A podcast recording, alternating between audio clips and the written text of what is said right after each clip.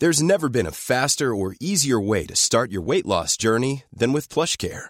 PlushCare accepts most insurance plans and gives you online access to board-certified physicians who can prescribe FDA-approved weight loss medications like Wigovi and Zepbound for those who qualify. Take charge of your health and speak with a board-certified physician about a weight loss plan that's right for you. Get started today at plushcare.com slash weight loss. That's plushcare.com slash weight loss.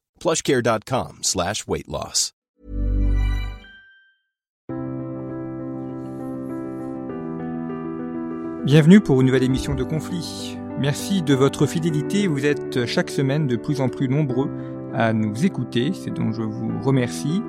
Vous pouvez retrouver Conflit dans ces podcasts et retrouver également Conflit en kiosque et sur notre site internet revueconflit.com avec un numéro qui est consacré à la mer de Chine et aux rivalités entre la Chine et Taïwan et puis un hors-série consacré à la guerre, regard sur la guerre, faire la guerre au XXIe siècle que vous pouvez acquérir sur notre site internet, notre boutique en ligne où vous pouvez acheter des numéros en format papier et en format numérique et en format papier. Ils vous sont livrés au bout de quelques jours. Et puis Conflit va également lancer d'ici quelques semaines des cours en ligne, des cours de géopolitique avec les auteurs de Conflit. Nous vous donnerons plus de précisions quand la plateforme sera ouverte et accessible. Mais vous pourrez retrouver une série de cours sur l'analyse géopolitique, sur la Syrie, sur la Russie, avec les auteurs de conflits que vous avez l'habitude de retrouver dans nos colonnes, que vous avez l'habitude de lire, des cours en ligne avec des cartes, avec des documents, pour vous donner l'essentiel à comprendre sur la géopolitique. Et cette semaine, nous allons justement aborder un sujet qui est essentiel, qui est un sujet juridique. Nous aimons bien à conflit traiter de ces sujets juridiques pour montrer justement l'imbrication qu'il y a entre le droit, la justice, la géopolitique et les implications que cela a dans notre vie quotidienne. La question du droit par rapport au terrorisme, la question du droit par rapport au renseignement, par rapport à la manière de lutter contre les différentes attaques, différents attentats que la France connaît depuis maintenant plusieurs décennies.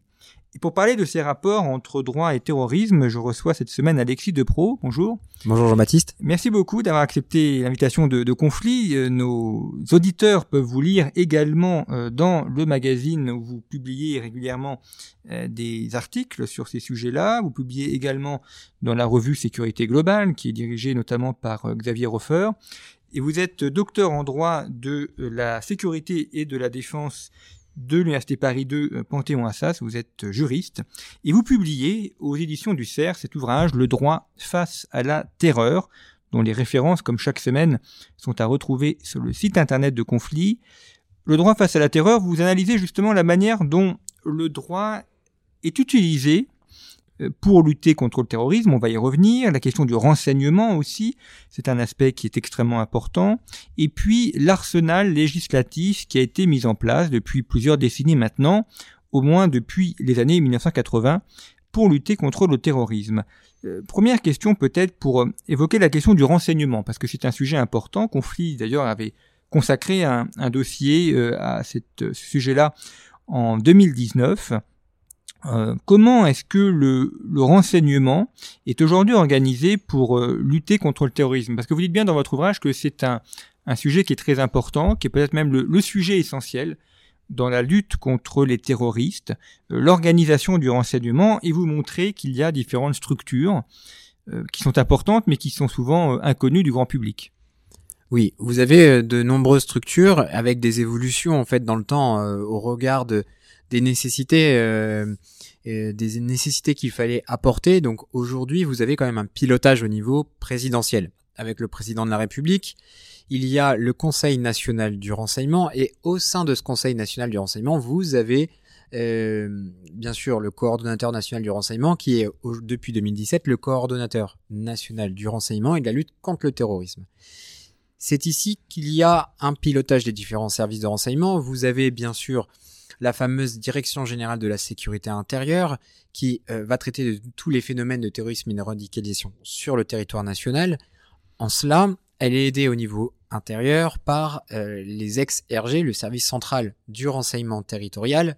Vous avez aussi euh, je prie de, m'excuser pour tous ces noms, mais la, la SDAO, la sous-direction à l'anticipation opérationnelle, qui appartient à la gendarmerie, qui permet aussi un énorme maillage territorial et de faire remonter l'information.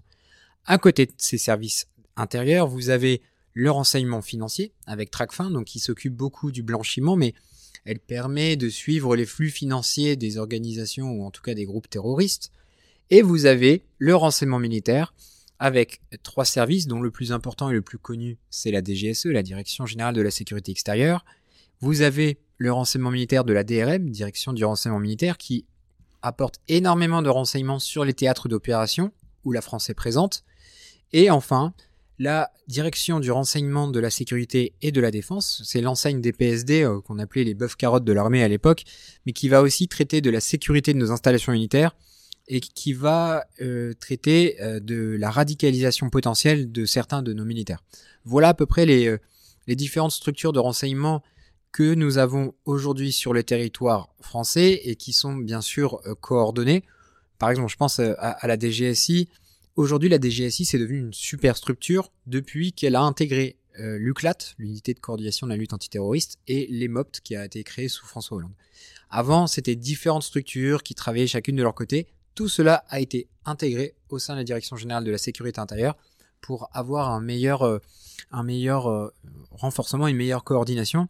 Et bien sûr, j'avais oublié une autre structure de renseignement importante, c'est la DRPP, la direction du renseignement de la préfecture de police de Paris, qui, euh, qui est essentielle, qui travaille beaucoup avec les établissements pénitentiaires, et notamment encore avec, et après j'en arrête, euh, avec le service national du renseignement pénitentiaire, qui permet un renseignement au sein de nos établissements pénitentiaires, puisqu'on sait très bien que les prisons françaises sont des incubateurs de l'islamisme et que ces individus en fait vont pouvoir communiquer au sein des prisons et parfois créer des, des copinages au sein de ces établissements durant leur incarcération. Donc on a des services qui sont attachés à la police, à la gendarmerie, à l'armée, à la préfecture de Paris.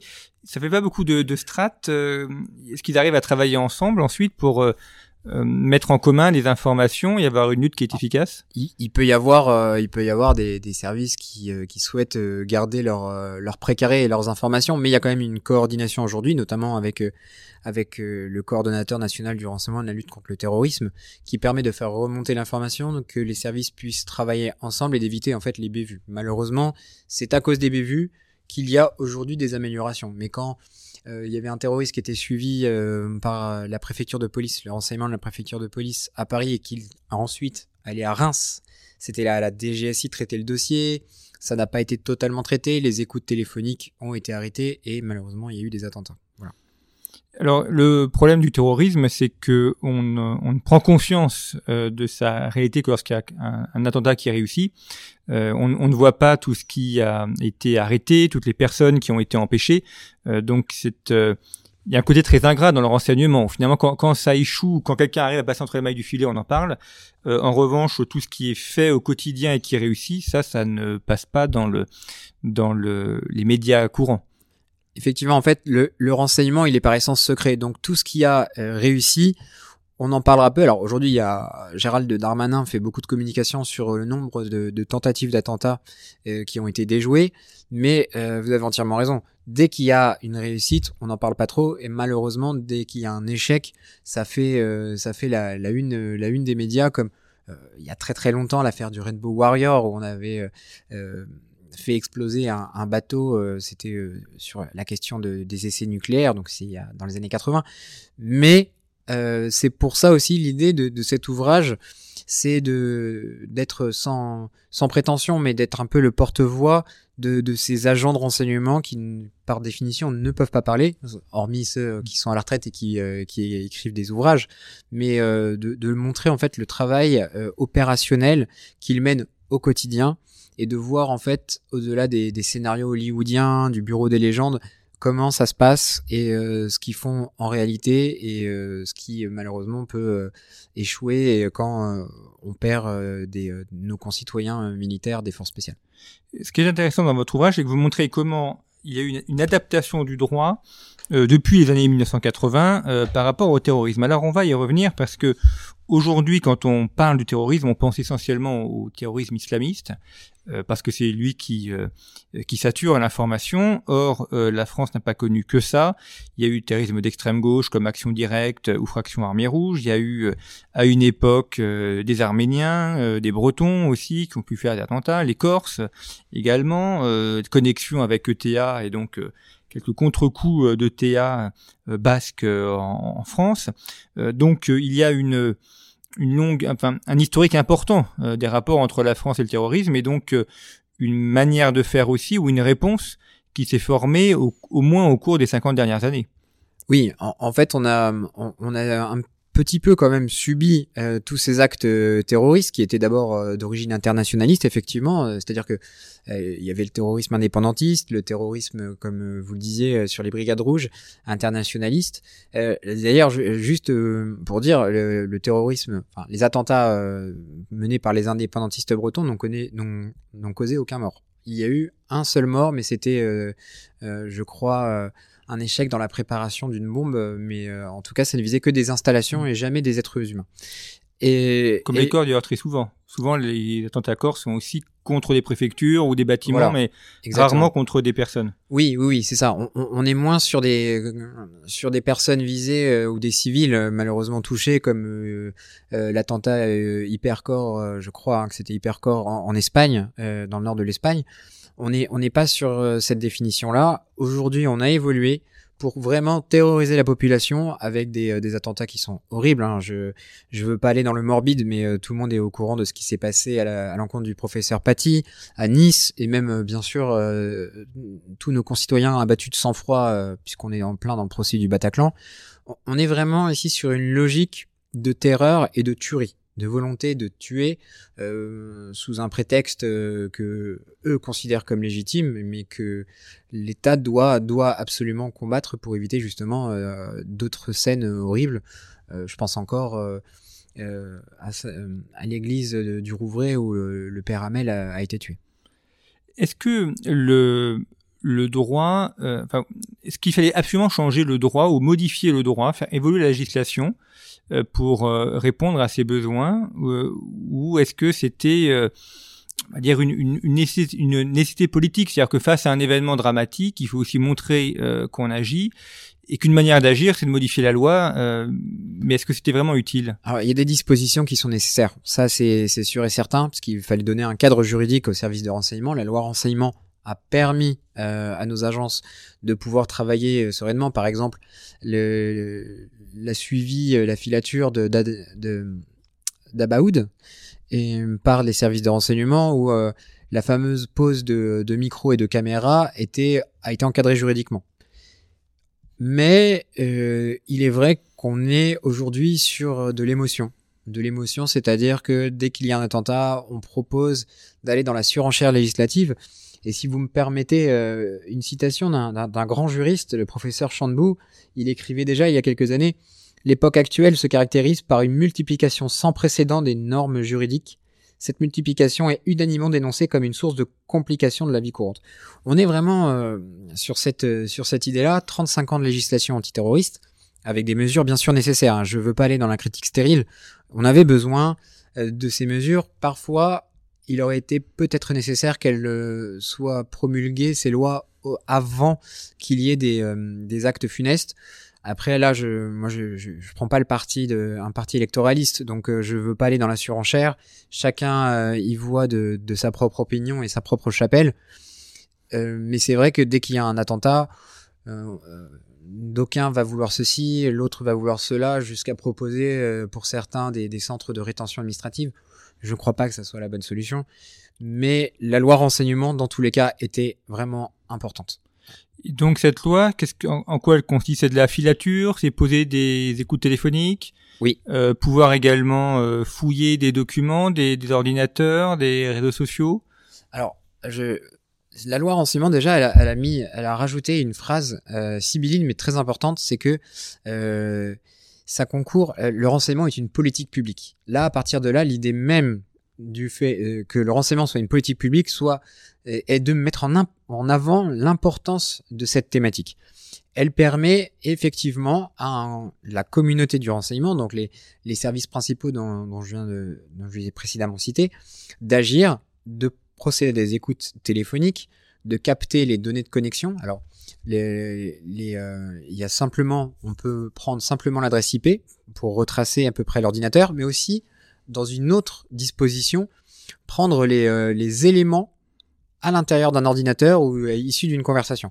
On peut aussi poser des vidéos euh, ou écouter. Donc là, en fait, ça va, ça demande une procédure particulière puisque il y a une procédure d'atteinte à la, d'attente, oui c'est ça, d'atteinte à la vie privée, où on va, euh, par exemple, poser un, micro dans, dans un fauteuil de voiture. Et il y a aussi la procédure de l'IMSI catcher, c'est-à-dire qu'on va euh, voler les données euh, et les écoutes avec un appareil qui va écouter absolument tous les téléphones aux alentours de la zone pour prendre ce que l'on souhaite sur un téléphone portable. Donc là, effectivement, c'est assez intrusif.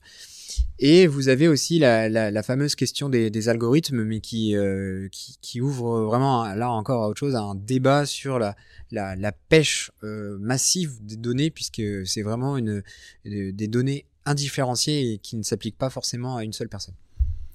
Et donc, euh, ce que ça pose aussi, c'est la question de, des personnes innocentes, si je puis dire. C'est-à-dire que on peut comprendre qu'on fasse, qu'on mette en place des mesures pour euh, les terroristes ou les personnes qu'on soupçonne de terrorisme, mais on voit bien qu'on est en train de modifier aussi la, société où euh, des personnes qui n'ont rien à voir avec ça pourront éventuellement être écoutées.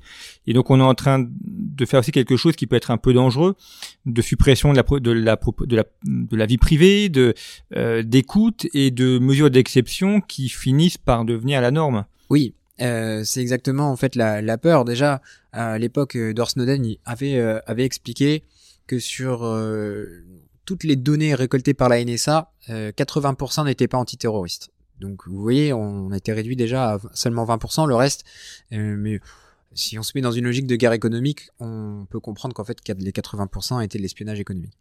Mais là aussi, on peut euh, se poser des questions quant à quant à l'atteinte euh, l'atteinte à notre vie privée, à nos données euh, personnelles et euh, à cette évolution de, de la législation en cette faveur, puisque la loi du 31 octobre 2017 a inscrit dans le droit commun, en fait, toutes les mesures qu'il y avait dans l'état d'urgence. Et en fait, à l'origine, il fallait promulguer l'état d'urgence, la prolonger, ce qui a été le cas pendant deux ans, et ensuite euh, attendre à chaque fois une prolongation. Aujourd'hui, tout est inscrit dans notre droit commun. Oui, et on voit bien comment cet état d'urgence, il, n'est plus vraiment urgent, enfin, en quelque sens où il est devenu euh, une sorte de norme quotidienne. Oui, Manuel Valls disait euh, on arrêtera euh, l'état d'urgence euh, dès que on aura euh, combattu Daesh.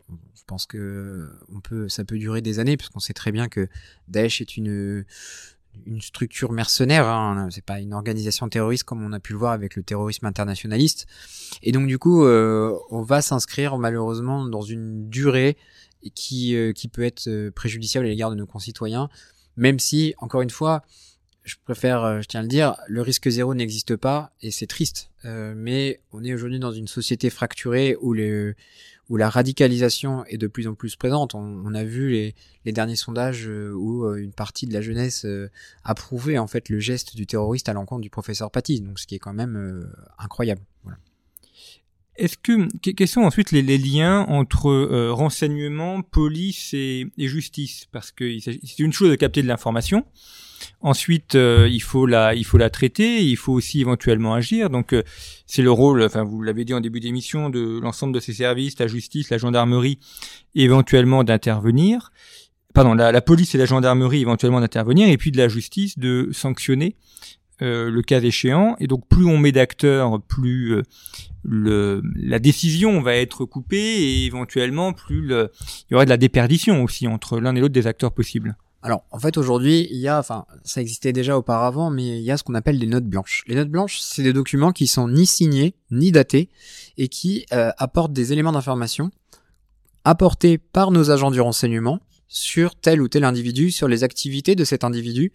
Et ces, notes blanches, elles vont être apportées dans le cadre d'un procès, un procès administratif, un procès judiciaire, pour dire, voilà, cet individu, il a participé à telle réunion, il était euh, en rendez-vous avec X, Y et Z qui sont très connus pour des faits de radicalisation.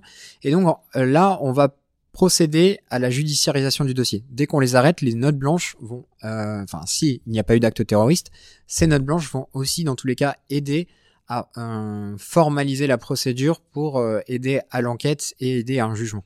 Voilà l'idée générale. Donc il y a un travail aujourd'hui entre les services de police et les, euh, et les services judiciaires. Et euh, on est quand même dans un débat contradictoire, hein, donc euh, on peut contester, mais c'est aujourd'hui très rare que ces notes blanches soient contestées dans leur véracité.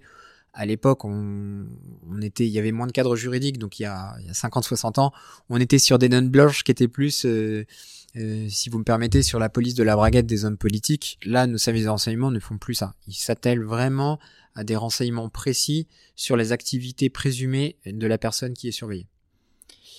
Si on regarde ce qui se fait à, l'étranger, euh, enfin en Europe, est-ce que euh, y a des, philosophies différentes dans la manière de d'établir du droit contre le terrorisme euh, l'Espagne par exemple qui a été qui a une longue expérience notamment avec ETA, euh, l'Italie aussi longue expérience euh, dans la lutte contre le terrorisme politique.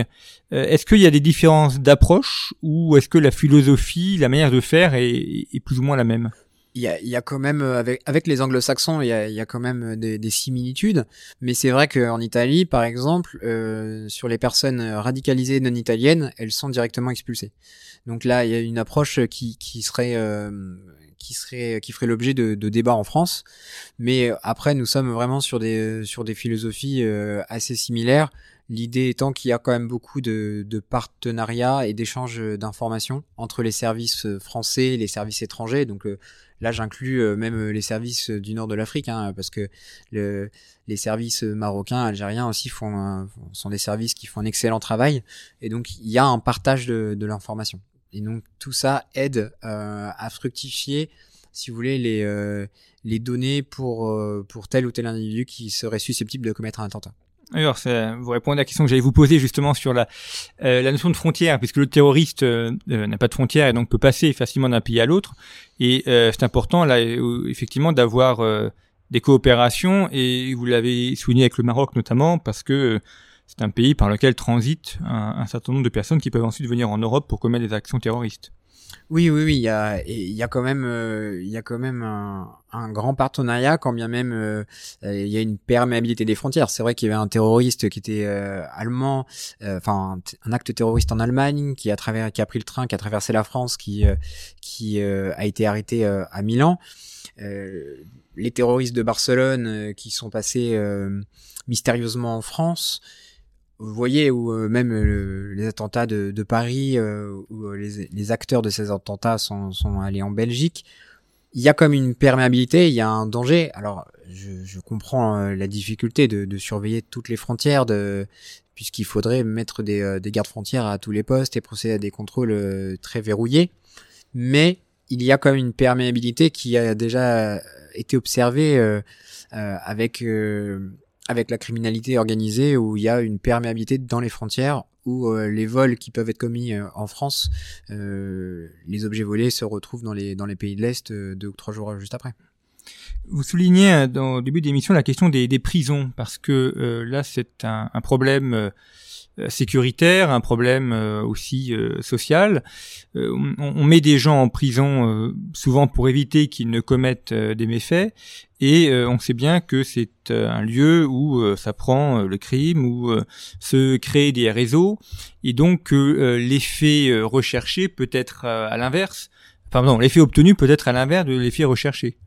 Oui, en fait, euh, c'est toute la difficulté des directeurs d'établissements pénitentiaires, c'est euh, d'éviter en fait des, des émeutes, puisqu'il pourrait y en avoir, et donc on laisse un petit peu faire euh, pour garantir la paix sociale, et même si maintenant il y a des unités spécialisées pour les, euh, terroristes, euh, bien sûr, hein, pour éviter qu'ils ne puissent communiquer, mais on sait très bien que les, il y a une équation en fait entre criminalité organisée de, et crimes de droit commun, les délits de droit commun, et puis ensuite la radicalisation au sein des prisons ou euh, même dans certains établissements pénitentiaires.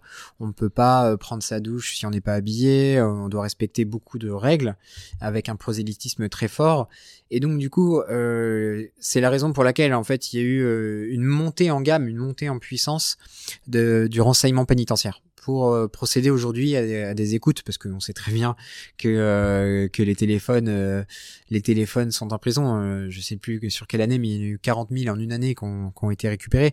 Donc à, partir de là il y a un, un travail de surveillance d'écoute et on sait que les individus radicalisés peuvent ensuite se retrouver à l'extérieur pour fomenter des actes terroristes.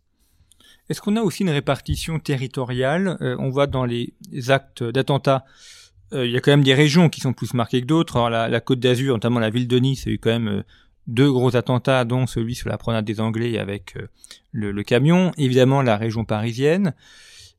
Est-ce que par rapport à, la question du renseignement, il y a cette prise en compte du, territoire et donc une, une modulation ou peut-être des, forces plus importantes positionnées là où il y a potentiellement des dangers plus, plus grands? Alors, on a on a une, idée euh, globale du nombre d'effectifs, mais on ne sait pas euh, combien d'agents de renseignement sont affectés à, telle ou telle zone.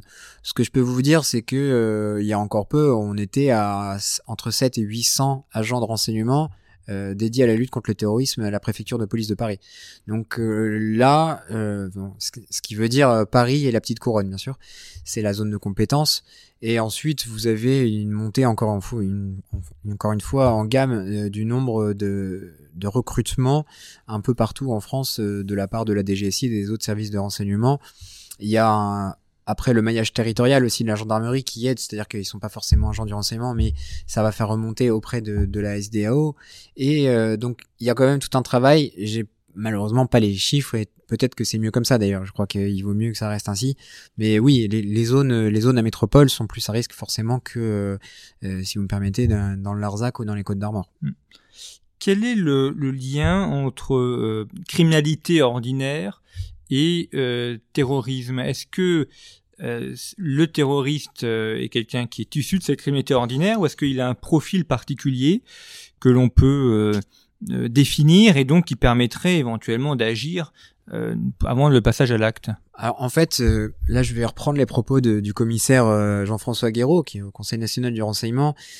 Aujourd'hui, il y a une forme de compagnonnage entre cette criminalité de droit commun et le terrorisme, mais tout cela se fait dans dans, l'adéquation entre le détenu de droit commun qui, euh, bien sûr, euh, euh, soit a été converti, soit s'est radicalisé au sein des prisons.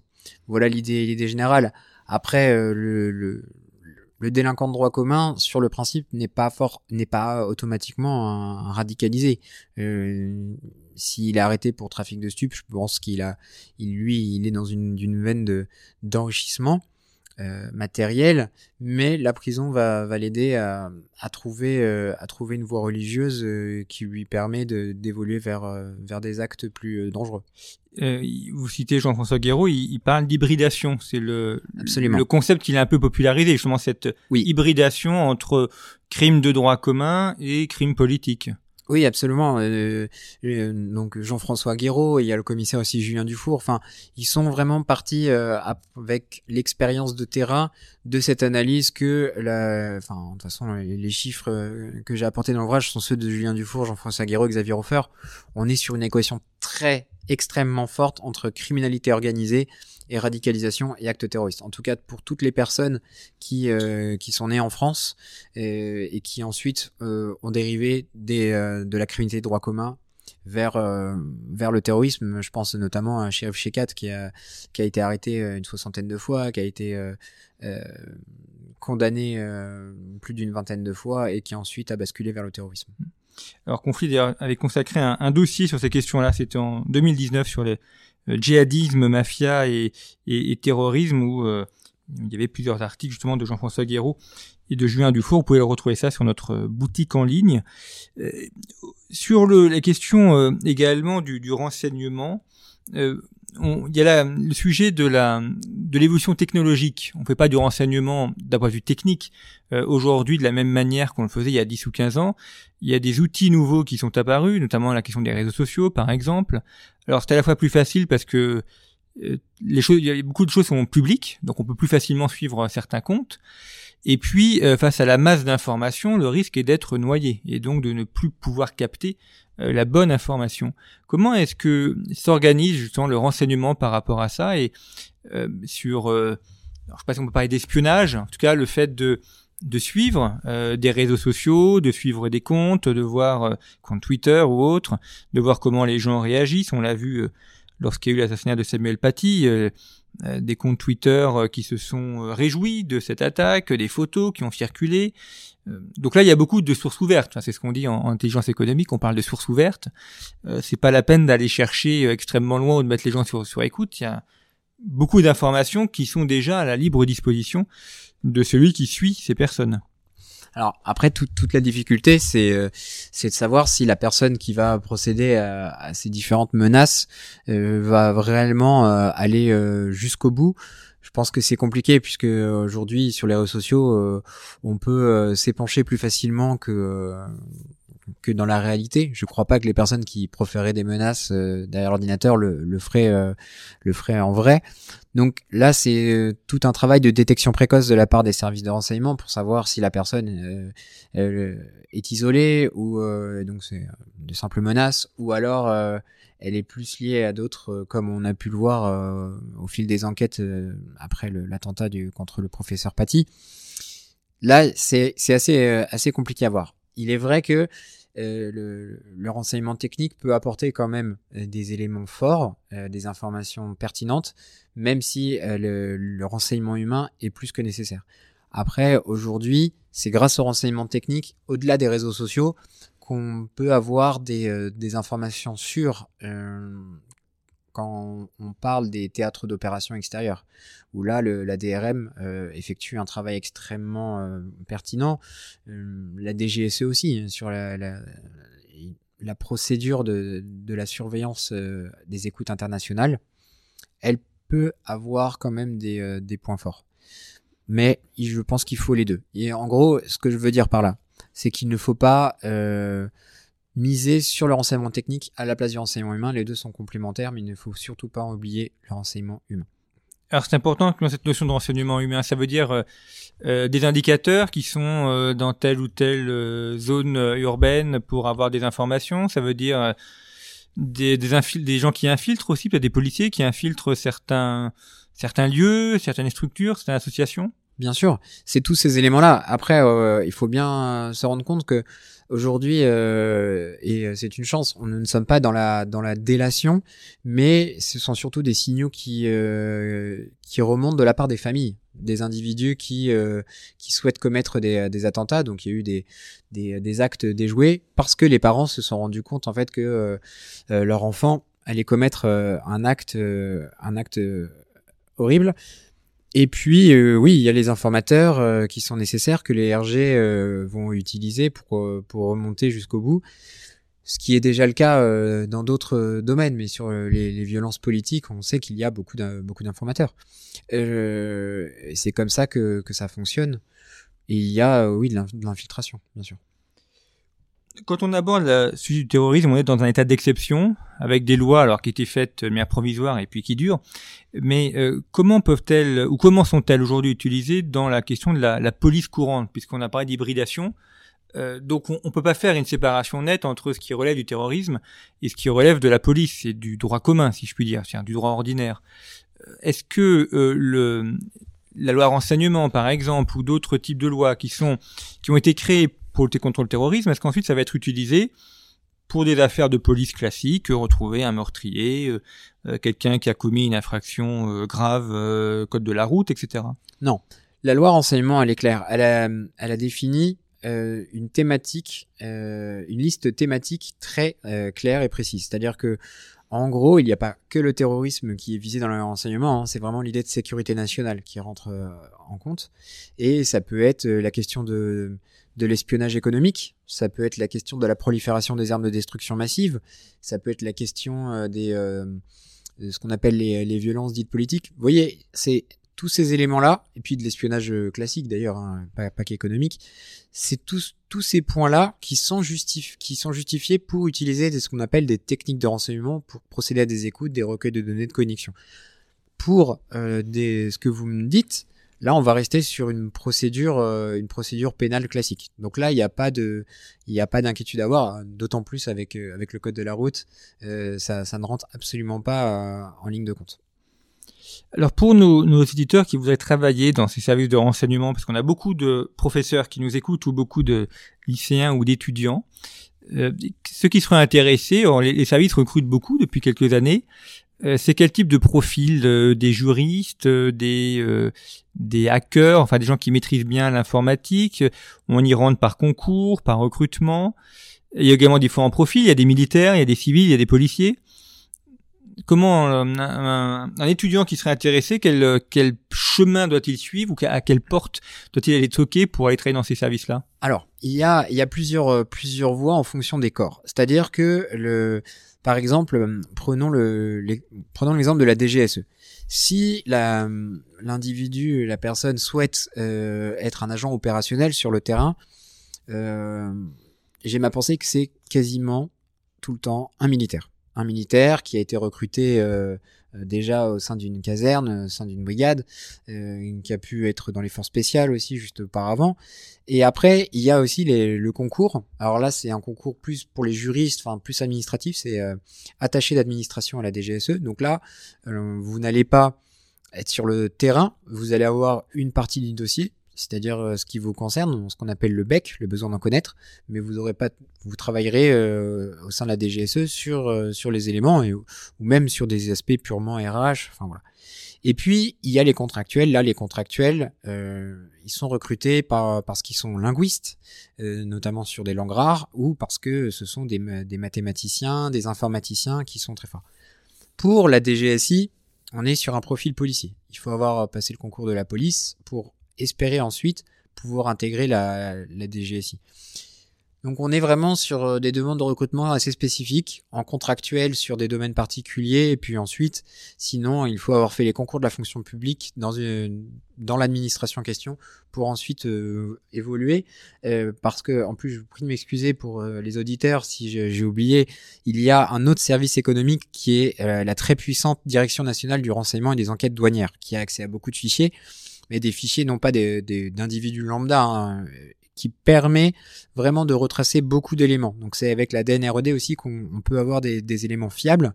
Et donc là, il, faut avoir passé le, concours des douanes pour ensuite espérer intégrer la, fameuse euh, division du renseignement des enquêtes euh, douanières. Donc des profils qui très très variés. Oui. Euh, il y en a un peu pour tous les goûts et pour toutes les toutes les études ou toutes les filières. Oui, absolument. C'est euh, les services de renseignement sont, sont très demandeurs. Alors aujourd'hui, avec l'évolution de la technologie, ils sont quand même demandeurs de d'informaticiens. mais euh, tous les profils sont, euh, sont ouverts à partir du moment où vous respectez euh, les, le cadre de l'habilitation secret défense auquel vous serez tous, toutes et tous soumis. Ça ne pose pas de, ça ne pose pas de problème particulier. Dernière question, Alexis Depro, nous arrivons au terme de notre émission sur ce euh, ce mouvement euh, juridique qui est, qui est, mis en place. Vous dites dans votre livre que lorsque la loi a été votée, il y avait peu de députés euh, dans l'Assemblée, ce qui pose aussi la question de la, la compréhension des, des, choses. C'est-à-dire que on est sur des sujets qui sont extrêmement spécifiques avec euh, des, des textes de loi très précis, euh, ce qui est ce qui se comprend, ce qui est normal. Et donc il y a peut-être une difficulté pour le grand public et euh, parfois même pour ceux qui sont chargés de voter la loi comme les députés, qui n'ont pas forcément un cursus de droit, qui connaissent pas, sont pas forcément très au fait des questions juridiques, mais donc à pouvoir prendre position ou à pouvoir intervenir sur un sujet qui devient de plus en plus technique et pointu. Tout à fait. Et la grande difficulté est, euh, là où euh, je, suis la position des députés de l'opposition à l'époque de, des prolongations, euh, des lois de prolongation de l'état d'urgence sanitaire, c'est que tout s'est fait en procédure accélérée. C'est-à-dire que le, rythme des débats en séance a été extrêmement court, ce qui n'a pas permis de, mettre en avant le, bilan coût-avantage en fait de, ces lois. L'idée ici, c'est de faire en sorte qu'il y ait une promotion de, de, de tous les textes qui vont être votés, enfin une mise en avant, afin qu'elle soit, que ces textes soient discutés. Ce qui n'a pas été le, cas malheureusement. Il y a eu qu'un seul rapport sur le, euh, sur le suivi de l'état d'urgence, alors qu'il aurait dû y en avoir plus, mais malheureusement le calendrier électoral euh, en a décidé autrement. Et en fait, je pense que l'idée générale est d'avoir un débat. Là, je tiens quand même à saluer le travail euh, qui a été fait euh, depuis, euh, depuis 2014 par les parlementaires, parce qu'il y a une structure spéciale qui s'appelle la délégation parlementaire au renseignement, qui va contrôler l'activité des services de renseignement. Et cette délégation, elle rend chaque année, elle l'a rendu il y, a, il y a un mois, son dernier rapport sur l'activité des services de renseignement. Alors, bien sûr, tout ce qui doit être...